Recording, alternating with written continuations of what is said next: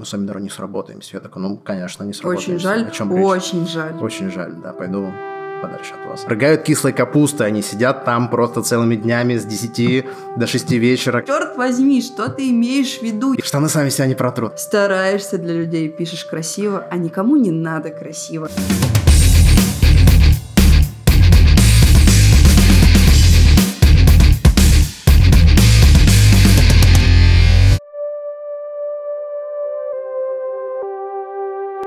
Всем привет, это проект «Умный копирайтинг» и мы его ведущие Ира и Никита. Привет, привет. И в этом подкасте обсудим темы, которые волнуют всех, кто хочет начать карьеру в копирайтинге. И тех, кто уже продолжает и очень активно пишет текстом. Мы сегодня обсудим такие моменты, как порог входа в профессию, насколько сложно прийти в копирайтинг. Обсудим странное собеседование и очень странных заказчиков. А еще поговорим о причинах низких цен на тексты, почему одни заказчики платят много, вторые мало, как не соглашаться на низкие ценники за заказы и что делать, если все-таки не получается пробить потолок. А еще поговорим о том, почему журналистское и филологическое образование не всегда помогают в профессии копирайтера.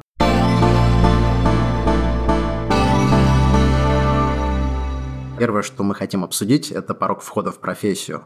Вообще считается, что э, в копирайтинг порог входа очень низкий, поскольку любой может писать, любой э, учился в школе, наверное, да, и русским языком тоже давно знаком, правила русского языка выучены давно, да, и казалось бы, что может помешать, но у нас есть для вас две интересных истории, которых расскажет сейчас Ирина.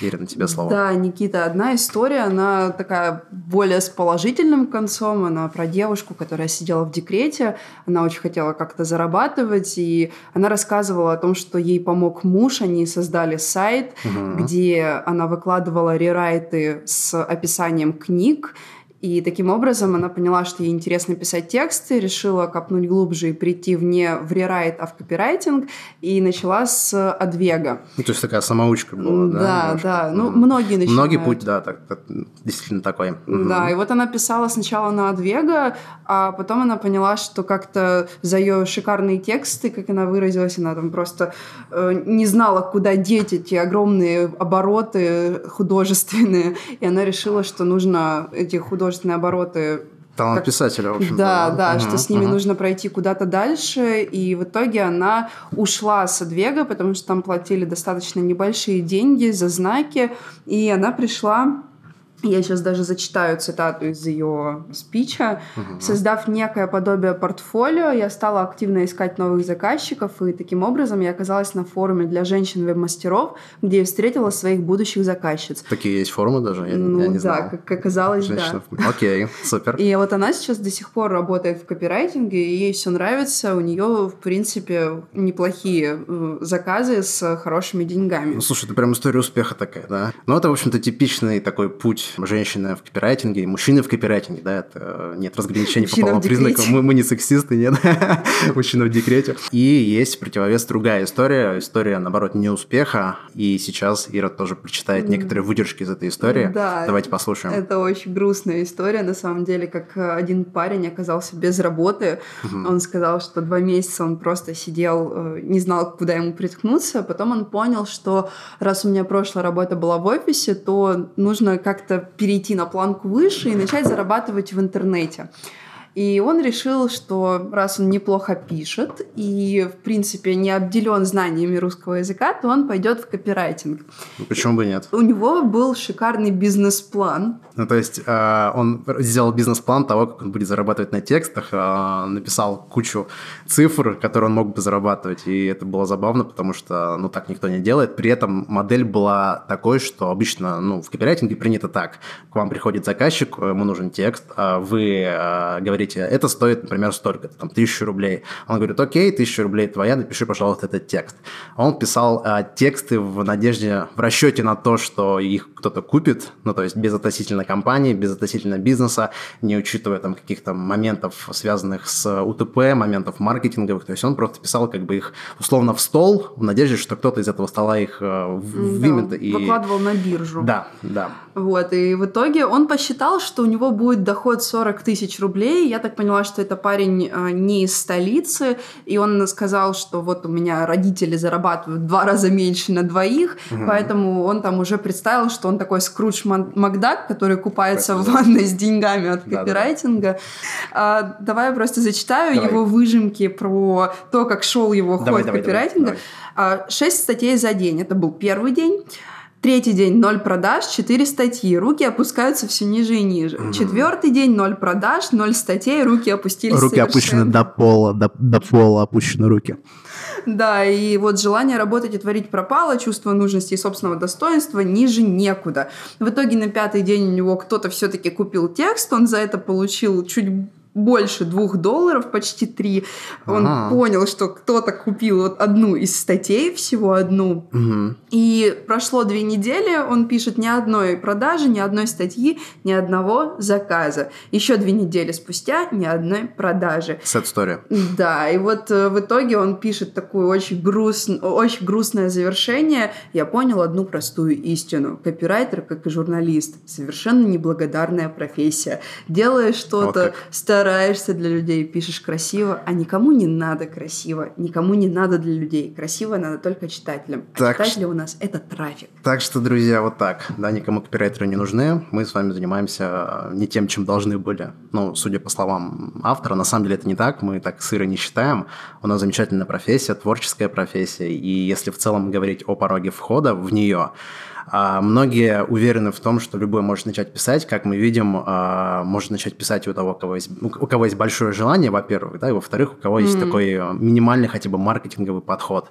Потому что если, а, скажем, ну, если девушка не знала бы каких-то вещей, как мне представляется, да, она бы не смогла просто... Это был бы красивый текст, но текст бы не смог продавать, и это очень важно в копирайтинге. Текст может быть сколько угодно красивым, но если он неэффективен, он написан абсолютно зря, как во второй истории, да, там человек писал там 6 статей в день, но они просто были никому не нужны. Такое бывает. А, и в целом, если, опять же, сравнить профессии, да, мы не физики-ядерщики, да, понятно, что там вход в профессию гораздо выше, но в копирайтинге тоже надо сказать, что человек, который просто хорошо пишет, а, будь то журналист или филолог, этого просто мало, да, поскольку можно красиво писать, но писать нужно в первую очередь эффективно. Да? Эффективность замеряется очень просто в цифрах. Вы сможете измерить ее в продажах, которые получились после вашего текста. Да? Фактически вход в профессию достаточно высок. Как бы это ни казалось бы удивительным, да? если вы зайдете на FLRU в качестве заказчика, есть такая очень интересная практика, когда вы а, представляете, что вы заказчик, да, и смотрите на тех людей, которые откликаются на ваше предложение, да, предложение работы, и вы можете оценить их профессионализм. Если вы видите, что в портфолио а, большое количество текстов с водой, да, что они написаны красиво, но уже по ним можно примерно прикинуть, что их никто просто читать не будет, потому что они написаны слишком красиво, неэффективные. да, неэффективные, и таким образом, в общем-то, получается так, что эта работа просто выполнена зря. А мы с вами сейчас перейдем к следующей теме «Странные заказчики и очень странные собеседования».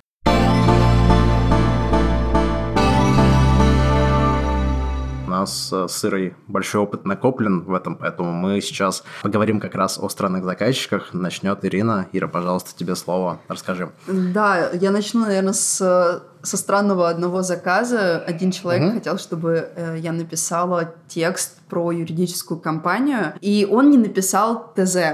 Он сказал, мне нужно, чтобы вы рассказали про какое-то гражданское право, про то, как к нам приходят люди. Угу. Я говорю, есть ТЗ? Он говорит, нет.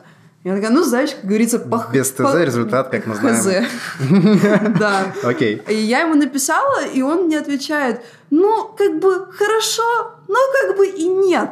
И я говорю, черт возьми, что ты имеешь в виду? Я не понимаю. Он говорит, ну, да. ну мне не нравится. Ну, не понравилось просто. Да, да. так так бывает. Вообще ни, ничего не понятно, что ты хочешь. И поэтому, конечно, ТЗ ну, очень, очень важно. Да, такое случается. И в целом совет Ире, в общем-то, не браться за тексты без ТЗ, но я думаю, что она я без, меня это, без меня она уже это хорошо знает. То есть, если да. человек не знает, чего он хочет, он будет предъявлять к вам требования, которые также невыполнимы, потому что это как в сказке, да, там, иди хочу туда, не знаю куда, не знаю хочу что. то, что не... Ну да, да-да-да, из той серии. А, хорошо, что еще у тебя? Самое, наверное, нелепое собеседование, прям, ну, полный зашквар у меня был э, не очень давно, когда mm. я пришла на должность СММщика. Ага И там очень было все интересно, мне понравились э, условия сначала. Она мне рассказывает, женщина HR, вот вы будете ездить по 10 студиям, студии депиляции, э, вы будете фотографировать там, у вас должен быть свой фотоаппарат, вы будете делать уникальный фотоконтент, она мне uh-huh. показывает фотографии, которые она хочет видеть от меня. И я понимаю, что это прям очень крутой продакшн. Ну, там три человека минимум, да, в этом замешано? Да, да. Ага, ага. Плюс ко всему она говорит, нужно будет писать посты, желательно длинные, желательно там, чтобы было три типа контента. Каждый день в каждой соцсети разные посты. Каждый То есть не, день... не адаптивный контент, да, а просто уникальный для да. каждой соцсети. Э, ага. В каждой соцсети должен быть каждый день конкурс. Каждый день конкурс. Каждый день конкурс. Круто. И я должна еще придумать призы. И я должна ездить вот по этим 70 точкам. У всех людей, э, которые там работают, должны быть дни рождения когда-то. Я должна на всех днях рождения Ирина, а сколько это стоило? Сколько это стоило? Скажи, вот, пожалуйста. и все было неплохо, пока она мне не сказала, это все будет стоить 20 тысяч рублей. Я говорю, простите, 20 что? тысяч рублей. рублей. Да. И я говорю, ну как так? Она говорит, ну подождите, ну вы же всего лишь три раза появитесь у нас в офисе на неделе. У вас же удаленная работа. А работа-то удаленная? Да. Понятно. Я попрощалась с ними очень быстро, сказав, что, ну как бы, это зашквар. Ой, да. У меня было тоже две истории, которых расскажу сегодня. Первая история, когда ну, прям совершенно две разных компании абсолютно. Первая компания а, Меркурий Сити в Москве. Это который в Москве-Сити Башенка, да-да-да, mm-hmm. рыженькая, красивенькая башенка. Там а, есть ну, управляющая компания, куда нужен был маркетолог, который бы занялся продвижением. И это было самое, наверное, скучное собеседование в моей жизни, потому что ребята были очень пафосные, да, я такое не люблю, я обычно, ну, со всеми общаюсь всегда абсолютно на равных, передо мной неважно, какой человек, там, да, я всегда готов выслушать, как-то, да, не знаю, поговорить, вот, но когда проявляет прям такую небрежность, что ли, то есть человек сидит в башне, как бы, ну и чего ты там сидишь, окей. В общем-то, история была такая. Мне позвонили с утра, я пропустил вызов, перезвонил, даже, по-моему, два или три пропущенных вызова было. А, я перезвоню, говорю, здравствуйте, они говорят, ну, там, здравствуйте, Меркурий. Хотим, очень, хотим, очень хотим очень хотим позвать вас на а, собеседование, очень хотим, да, это сейчас внимательно. Я такой, окей, без проблем, типа, когда я могу там на недельке, там четверг, ну, там понедельник, по-моему, был, неважно. Сегодня хотим, сегодня очень хотим с вами пообщаться, приезжайте, пожалуйста, скорее. Я такой думаю, ну, ладно, вроде как бы Меркурий, как бы это тебе нет, не это самое, да, и, соответственно, думаю, ладно, съезжу, посмотрю, что там, что они еще предлагают. Во-первых, они немножечко опоздали, там, на 15 минут, я такой, ну, ладно, типа, если Меркурий работает, наверное, можно им, да. А, Разрешение. Разре- разрешил, да. Дальше пришли в переговорку, и там было два человека. Был, я так понял, HR-менеджер, который как раз меня звала, хотел очень-очень поговорить. Вот. И был еще один человек из э, отдела, там, директор по развитию, что ли, кто-то еще. В общем-то, этот чувак просто сидел и залипал в телефоне, скучал все это время. Ну, то есть, э, есть некоторая этика, да, когда ты сидишь перед человеком, будь добр, убери телефон, либо объясни, почему ты его прямо сейчас используешь. И чувак был такой немножечко, видимо, утомленный от жизни. Вот. И задавали очень странные вопросы, которые как бы были для меня странными, потому что, ну, я все расписал как бы в сопроводительном письме, а люди такое ощущение было, что просто HR как бы вызвал для количества, да, при этом как бы никто особо не читал резюме. И, в общем-то, как-то я очень быстро с ними попрощался, потому что чувак просто залипал в телефоне. А я встал с места, сказал спасибо, мне это неинтересно, и ушел. Ну, немножечко их шокировав, конечно, потому что они-то думали, что я сейчас буду перед ними выплясывать, там, пляски и прочее. Но уже тогда у меня был значительный опыт. Вопрос был такой примерно, как, типа, вы докажете свою компетентность в что-то в таком духе? Я ему объясняю, у меня порядка 100 студентов сейчас э, прошли курс копирайтинг, о каких вообще компетенциях идет речь. Как бы я ежемесячно читаю там 2-3 книжки по копирайтингу, вот кейсы, цифры и прочее, да, ну, собственно, о чем вообще как бы мы сейчас говорим. Если ты это не посмотрел, то как бы это проблема чья, моя или твоя? Никита, сколько они собирались платить? Порядка 70, что ли, они собирались платить, плюс бонусы. Вот, но это на самом деле по Москве не такая высокая, высокая, высокая, да, высокая, высокий прайс, но как бы там даже, в принципе, о деньгах речи не было. Я посмотрел, что это в вакансии прописано, как бы, ну и, э, в общем-то, подумал, что, возможно, если это Меркурий, то там какие-то перспективы, которые там будут выше цифр. Другая история. А, компания, которая продавала а, рекламу на радио. Тоже самая история была, то есть HR-менеджеры, там прям отдельная история, я думаю, что мы тоже еще в рамках подкаста об этом поговорим, как правильно искать работу, в рамках другого подкаста. В общем, а, приехал я на Васильевский остров. Уже в Питере. Уже в Питере, да-да-да. Компания находилась где-то, наверное, в получасе пешком, но я добрался на общественном транспорте, думаю, все, круто, добрался. Компания находилась в жилом доме, ну, там, причем в таком удаленном жилом, жилом доме. Вот. Ну, просто занимали там этаж или как-то так. И, в общем-то, тоже были такие довольно скучноватые ребята. Ну, их было всего трое. Директор по развитию, такой тоже немножечко рыжеватый, утомленный мужчина а, средних лет которому видно, что скучно уже было, то есть у него там десятое собеседование за день, его уже просто замучили. Была HR-менеджер, очень улыбчивая девушка такая, хей-хей, вот. Здравствуйте, а вы Никита? Здорово. Да, мы очень рады вас видеть в нашей компании, проходите, пожалуйста, да. Ну, то есть такая типичная тоже HR, тоже как бы такая веселая. Вот. И был чувак такой очень скептичный, такой типичный русский мужчина, такой прям белой рубашкой, такой прям видно, что прям желтый, ну, не знаю желтый просто от пота, на самом деле, как бы, я сейчас рисую просто картину ужасная, как бы, да, но на самом деле вот так люди работают просто, ну, как бы сказал Сергей Доренко, рыгает кислой капустой, но вот мы так говорить не будем, я уже сказал, правда, неважно. Петербург а, Достоевского. Петербург Достоевского, короче, да. Но настолько эти были пафосные чуваки, просто вообще. Я их спрашиваю, типа, ребят, вот смотрите, у нас, значит, обычно на рабочий день там начинается, там, не знаю, со скольки, там, с 10. Я такой, окей, с 10 не проблема. Что будет, если я буду выполнять свою работу там раньше, например, там, и работать, скажем, с 10 там, ну, до 6, но при этом не до 6, там, до 4, например, да, если я все более успею. эффективно. Да, но более mm-hmm. эффективно, в принципе, как бы, это такая во многих компаниях сейчас практика, особенно молодых, когда люди просто к 12 на работу приходят, как бы, но если человек выполняет свои, свои обязанности, в общем-то, достойно, то, в общем-то, зачем сидеть в офисе там до 6 вечера и зачем протирать штаны, условно. Штаны сами себя не протрут. Штаны сами себя не протрут, наверное, так. В конце собеседования тоже мне этот чувак заявляет, типа, Никита, вы должны были, должны были, должны были а, продавать нам не себя, внимание, да, не себя продавать, а продавать решение наших проблем. Я такой, а, а ничего, что у нас как бы с вами сейчас первое собеседование, как вы ко мне присматриваетесь, так и я к вам присматриваюсь. Абсолютно как бы в идентичной ситуации мы с вами находимся. И, собственно, почему я должен решать ваши проблемы, когда вы мне еще за это просто не платите деньги? Это, знаешь, очень похоже на историю с тестовыми заданиями. Да, да, та же самая история. Когда работодатели опубликовывают тестовое задание на 10 текстов, и просто им 30 человек прислали, и такие, о, все, нам уже не нужны сотрудники, ура, тексты есть на месяц вперед. Да, но это вообще очень странно, потому что, как бы, если бы это был Яндекс, окей, как бы я бы еще с ними совершенно другим языком поговорил, но чуваки сидят на Васильевском острове, в полузаброшенном офисе, без имени, продают рекламу на радио, рыгают кислой капустой, они сидят там просто целыми днями с 10 до 6 вечера, как, не знаю, как офисные крысы, и они рассказывают мне о том, что я должен продавать решение их проблем на первом собеседовании. Ребят, о чем речь? Я надеюсь, что ты... А, я ему сказал, да, я больше не появлялся. Вот. Ну, там, в принципе, этот чувак был, на самом деле, ну, который там такой рыжеватый был интересный, прикольный. А HR тоже был ничего. Этот чувак такой, ну, как-то так, мы с вами, наверное, не сработаемся. Я такой, ну, конечно, не сработаемся. Очень жаль, о чем очень речь? жаль. Очень жаль, да, пойду подальше от вас. Ладно, друзья, переходим к следующей теме о причинах низких цен на тексты и как, в общем-то, с этим бороться, как это исправлять.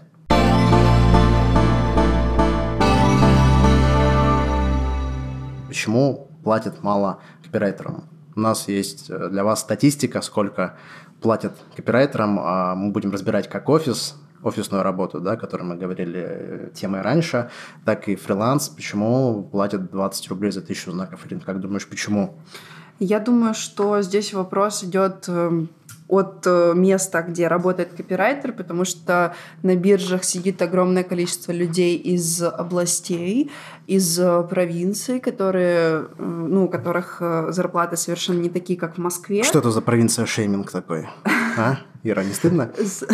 Что это такое? Люди везде Нет, хорошие. со всем уважением к провинциям, просто... То есть они не рыгают кислой капустой, Нет, да? никто не рыгает кислой капустой, просто действительно, вот я вчера нашла статистику официальную, что в Орле зарплата среднемесячная 16 830 рублей. В той же Москве, да, по сравнению с Орлом, если смотреть, то там 66 880 средняя зарплата. Соответственно, разрыв гигантский, 50 да. тысяч рублей рублей. Средняя зарплата по городам России, не, ну, в регионах, она около 22-25 тысяч.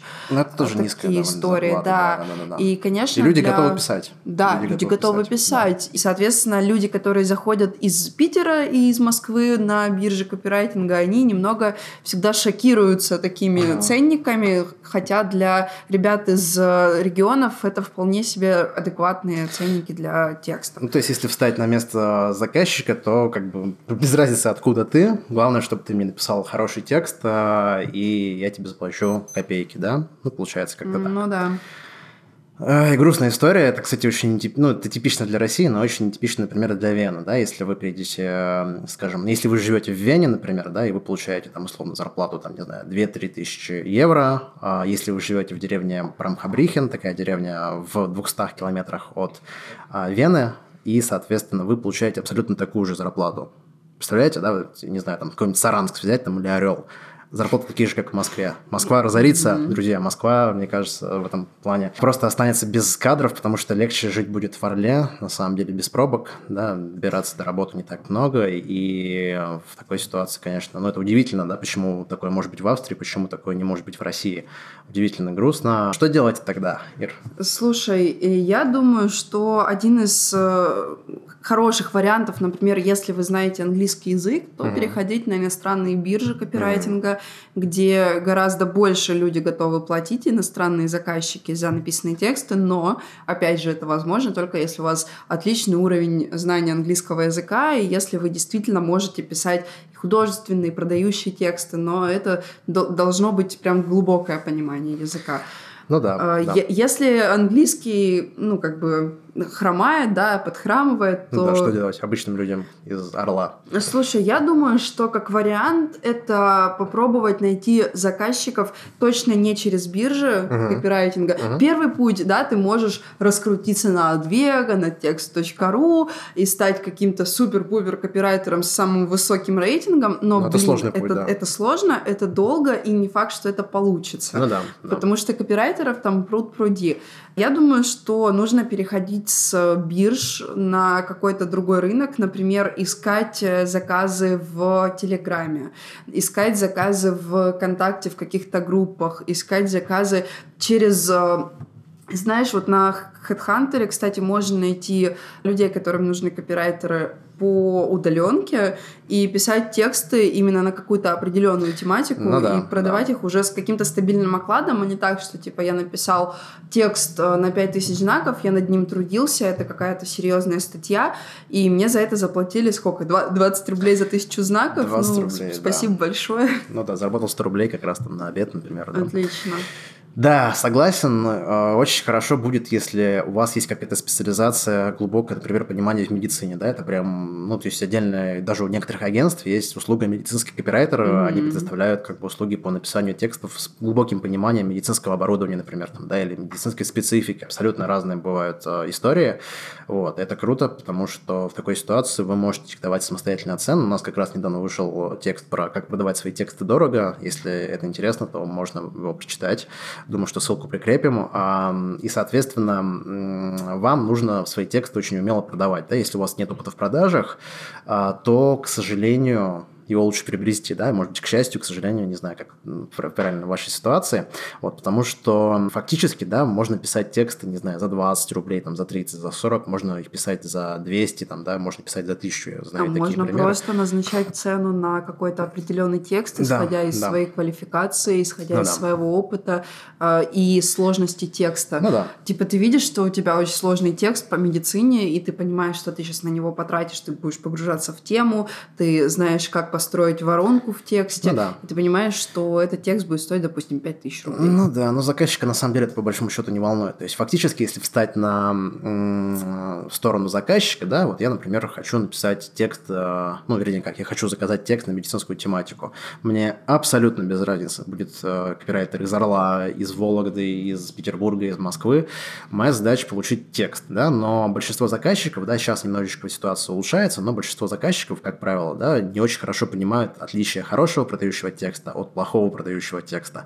И вы, конечно, должны делать на это тоже поправку, потому что если вы это не объясните, то это останется как бы как айсберг да, под водой, и эта информация совершенно не очевидна, да, потому что этому не учат в университете. Да? Вот вы удивитесь, но до сих пор курса копирайтера ни в одном университете до сих пор нет. Мы разобрались, что вам нужно быть хорошими продажниками да, и объяснять причину того, почему ваш текст стоит, например, там, не 20 рублей за тысячу знаков, например, 200 рублей за тысячу знаков, да, потому что это серьезное отличие. И если человек поймет, да, если он продает, например, медицинское оборудование, вы как бы ему объясняете, что текст не может стоить 20 рублей за тысячу знаков, если ты с него получаешь, там, ну, не знаю, 100 тысяч, да, чистой прибыли, например, потому что это просто как бы ситуация, которая, ну, невозможна, да, ну, то есть объективно, по объективным причинам, да, это не может столько стоить. Логически хотя бы, да, если исходить вот из этого, я думаю, что многие к вам прислушаются. То есть фактически э, договориться можно обо всем, и вы также сможете продавать свои тексты дорого, если найдете верный ключ и сможете подойти к нему вот с точки зрения именно продажника, а не обычного копирайтера, которому лишь бы что-нибудь втюхать кому-нибудь, там, да, написать 10 э, статей, вот, получить 2 доллара за них. Это совершенно непродуктивный подход, как вы смогли это уже оценить.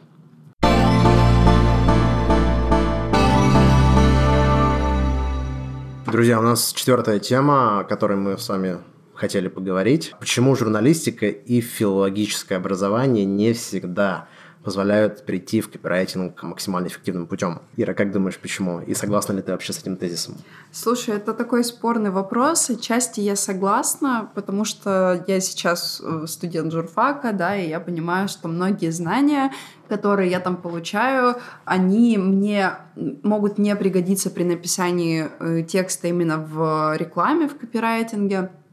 Но есть, э, например, на рекламе какие-то отдельные дисциплины, которые относятся к теории и которые очень сильно важны для понимания того, как работает маркетинг. Uh-huh. Но когда журналист приходит в копирайтинг, ему гораздо сложнее, потому что, во-первых, я уже учусь на четвертом курсе, и нас ну, я бы не сказала, что нас учили, как писать. Угу. У нас э, были дисциплины, да, которые учат якобы писать, они были на первом курсе. Они оторваны от реальности или что с ним? Основная задача научиться писать хорошо новости по определенной структуре. Угу. А нас не учат, как писать рекламные тексты.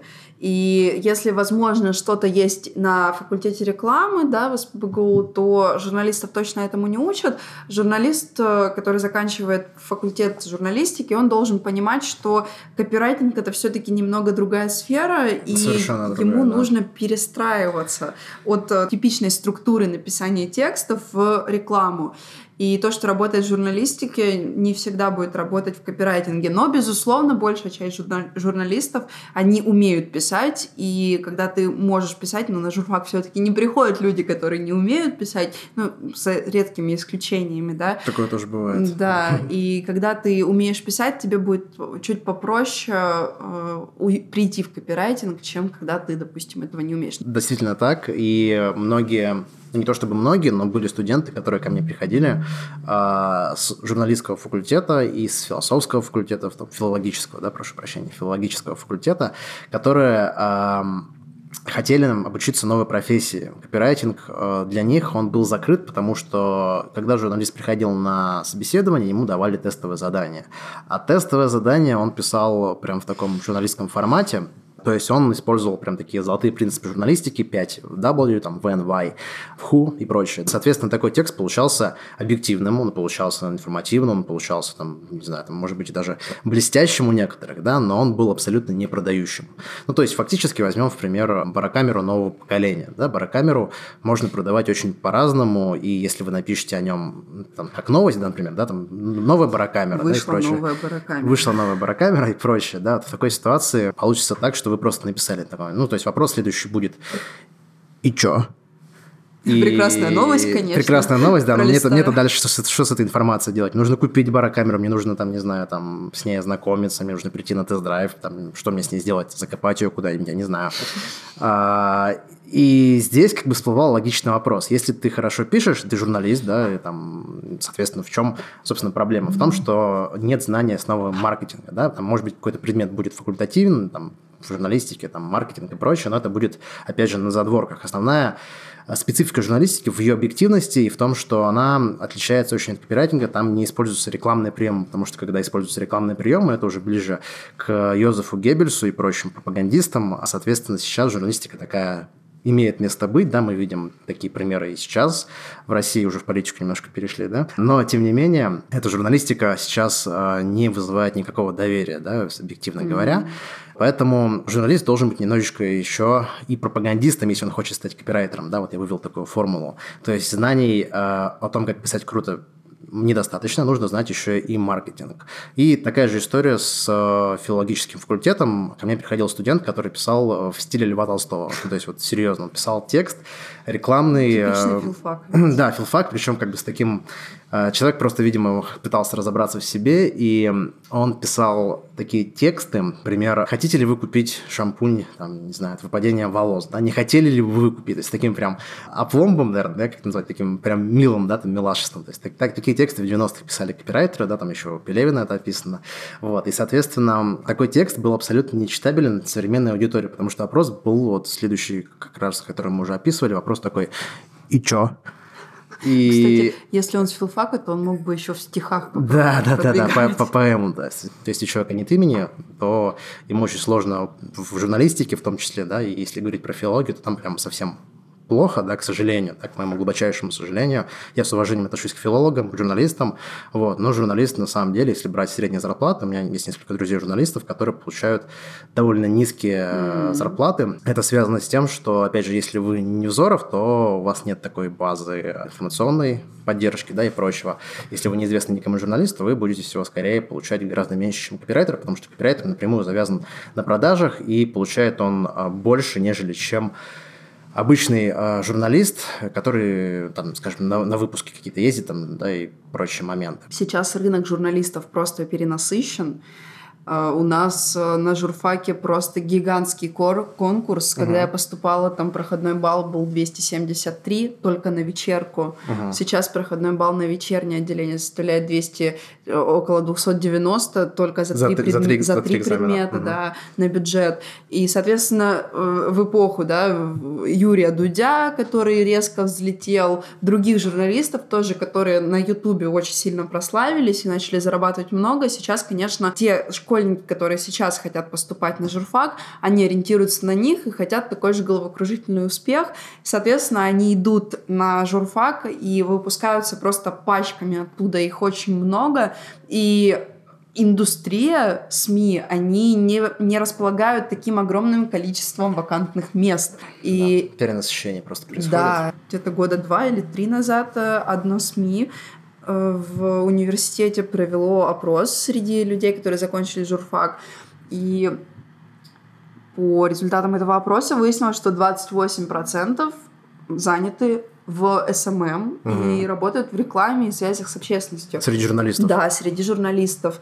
И ну, большая часть, которая говорит, что они не пошли работать в профессию, они связывают это как раз с тем, что слишком маленькие зарплаты. М-м. А, кто-то просто разочаровался в профессии, но кто-то искренне хотел там работать и при этом понимал, что а, я сейчас буду работать а, пять дней в неделю. За копейки. Да. Ну, живем в объективной реальности, да, и, к сожалению, поменять ее мы не в силах, но мы можем сделать то, что зависит от нас. Мы можем продавать тексты дорого и объяснять причины э, дорог... дороговизны, да, правильно это слово, э, текстов э, путем логических аргументов, да, и путем объяснения, почему это стоит столько, а это стоит столько. На самом деле, как бы там все просто фактически, да, и, и э, журналист тоже может стать копирайтером, филолог может стать копирайтером, да, и многие так и поступают, ну, по объективным причинам, да, потому что выхода другого у них, к сожалению, ну, объективно нет, да, там, не знаю, ну, не уборщиком же идти работать, там, не градировщиком, гардеробщиком, гардеробщик копирайтер, да, куда такое годится. Ты знаешь, общем, мне кажется, да. что это вопрос выбора самого человека, да, который наверное. ищет. И у меня даже такая появилась, знаешь, мысль, голубая мечта, что а вдруг когда-нибудь все копирайтеры решат отказаться от дешевых да. заказов, и всем придется повышать ценник. Но, да. блин, нет, всегда найдутся, всегда найдутся конечно, да, да, люди, которые не готовы платить нормальные деньги, да, и люди, да. которые готовы брать такие заказы по да, низким ценникам. Да, да. Но, Но выбор, раз... всегда, выбор всегда всегда остается за нами да, да. выбирать э, такие ценники или все-таки прокачивать самого себя и развиваться в этой области, чтобы ценник был на услуги обоснован. Потому что да, вот так вот да. просто сказать «Здравствуйте, ваша тетя, я хочу там тысячу рублей за тысячу знаков», ну, это просто смешно. Ну, смешно, да-да-да. Да, при том, что есть ошибки в портфолио, да, там, ну, даже не смысловые, да, там, скажем, ну, орфографические, ладно, я молчу, там, ну, насчет, не знаю, там, даже в плане маркетинга. Там, наша компания на рынке больше 20 лет, там, мы такие-то, такие-то, это, конечно, немножечко странно. Это просто мы с Никитой недавно действительно увидели портфолио одного э, копирайтера, которая говорила о тысяче рублей за тысячу знаков, за тысячу знаков. Соответственно, вот сейчас об этом речь. Конечно, всегда нужно понимать да. и уметь обосновать, за да, что да. платит заказчик. Ну да, и в принципе ориентироваться на одну очень простую вещь, да, у вас есть, в общем-то, два пути. Когда вы берете заказ, вы можете себе задать очень простой вопрос. Если я этот заказ не возьму, я смогу себе купить обед, ужин там, или завтрак, например, да, еще на один день? Если вы отвечаете «да», то не нужно браться за заказ там 20 рублей за тысячу знаков. Возьмитесь подороже. Если вы отвечаете на вопрос, что мне завтра будет нечего есть, если я не возьму за заказ, там, да, там, то, в общем-то, бывают и такие ситуации, да, поэтому если ситуация ваша не такая, я рекомендую вам просто а, заказы не брать. Вот такие дела, друзья. На этом все. А, спасибо, что слушали нас. А, и до скорых встреч. Скоро увидимся. Всем пока. Пока-пока.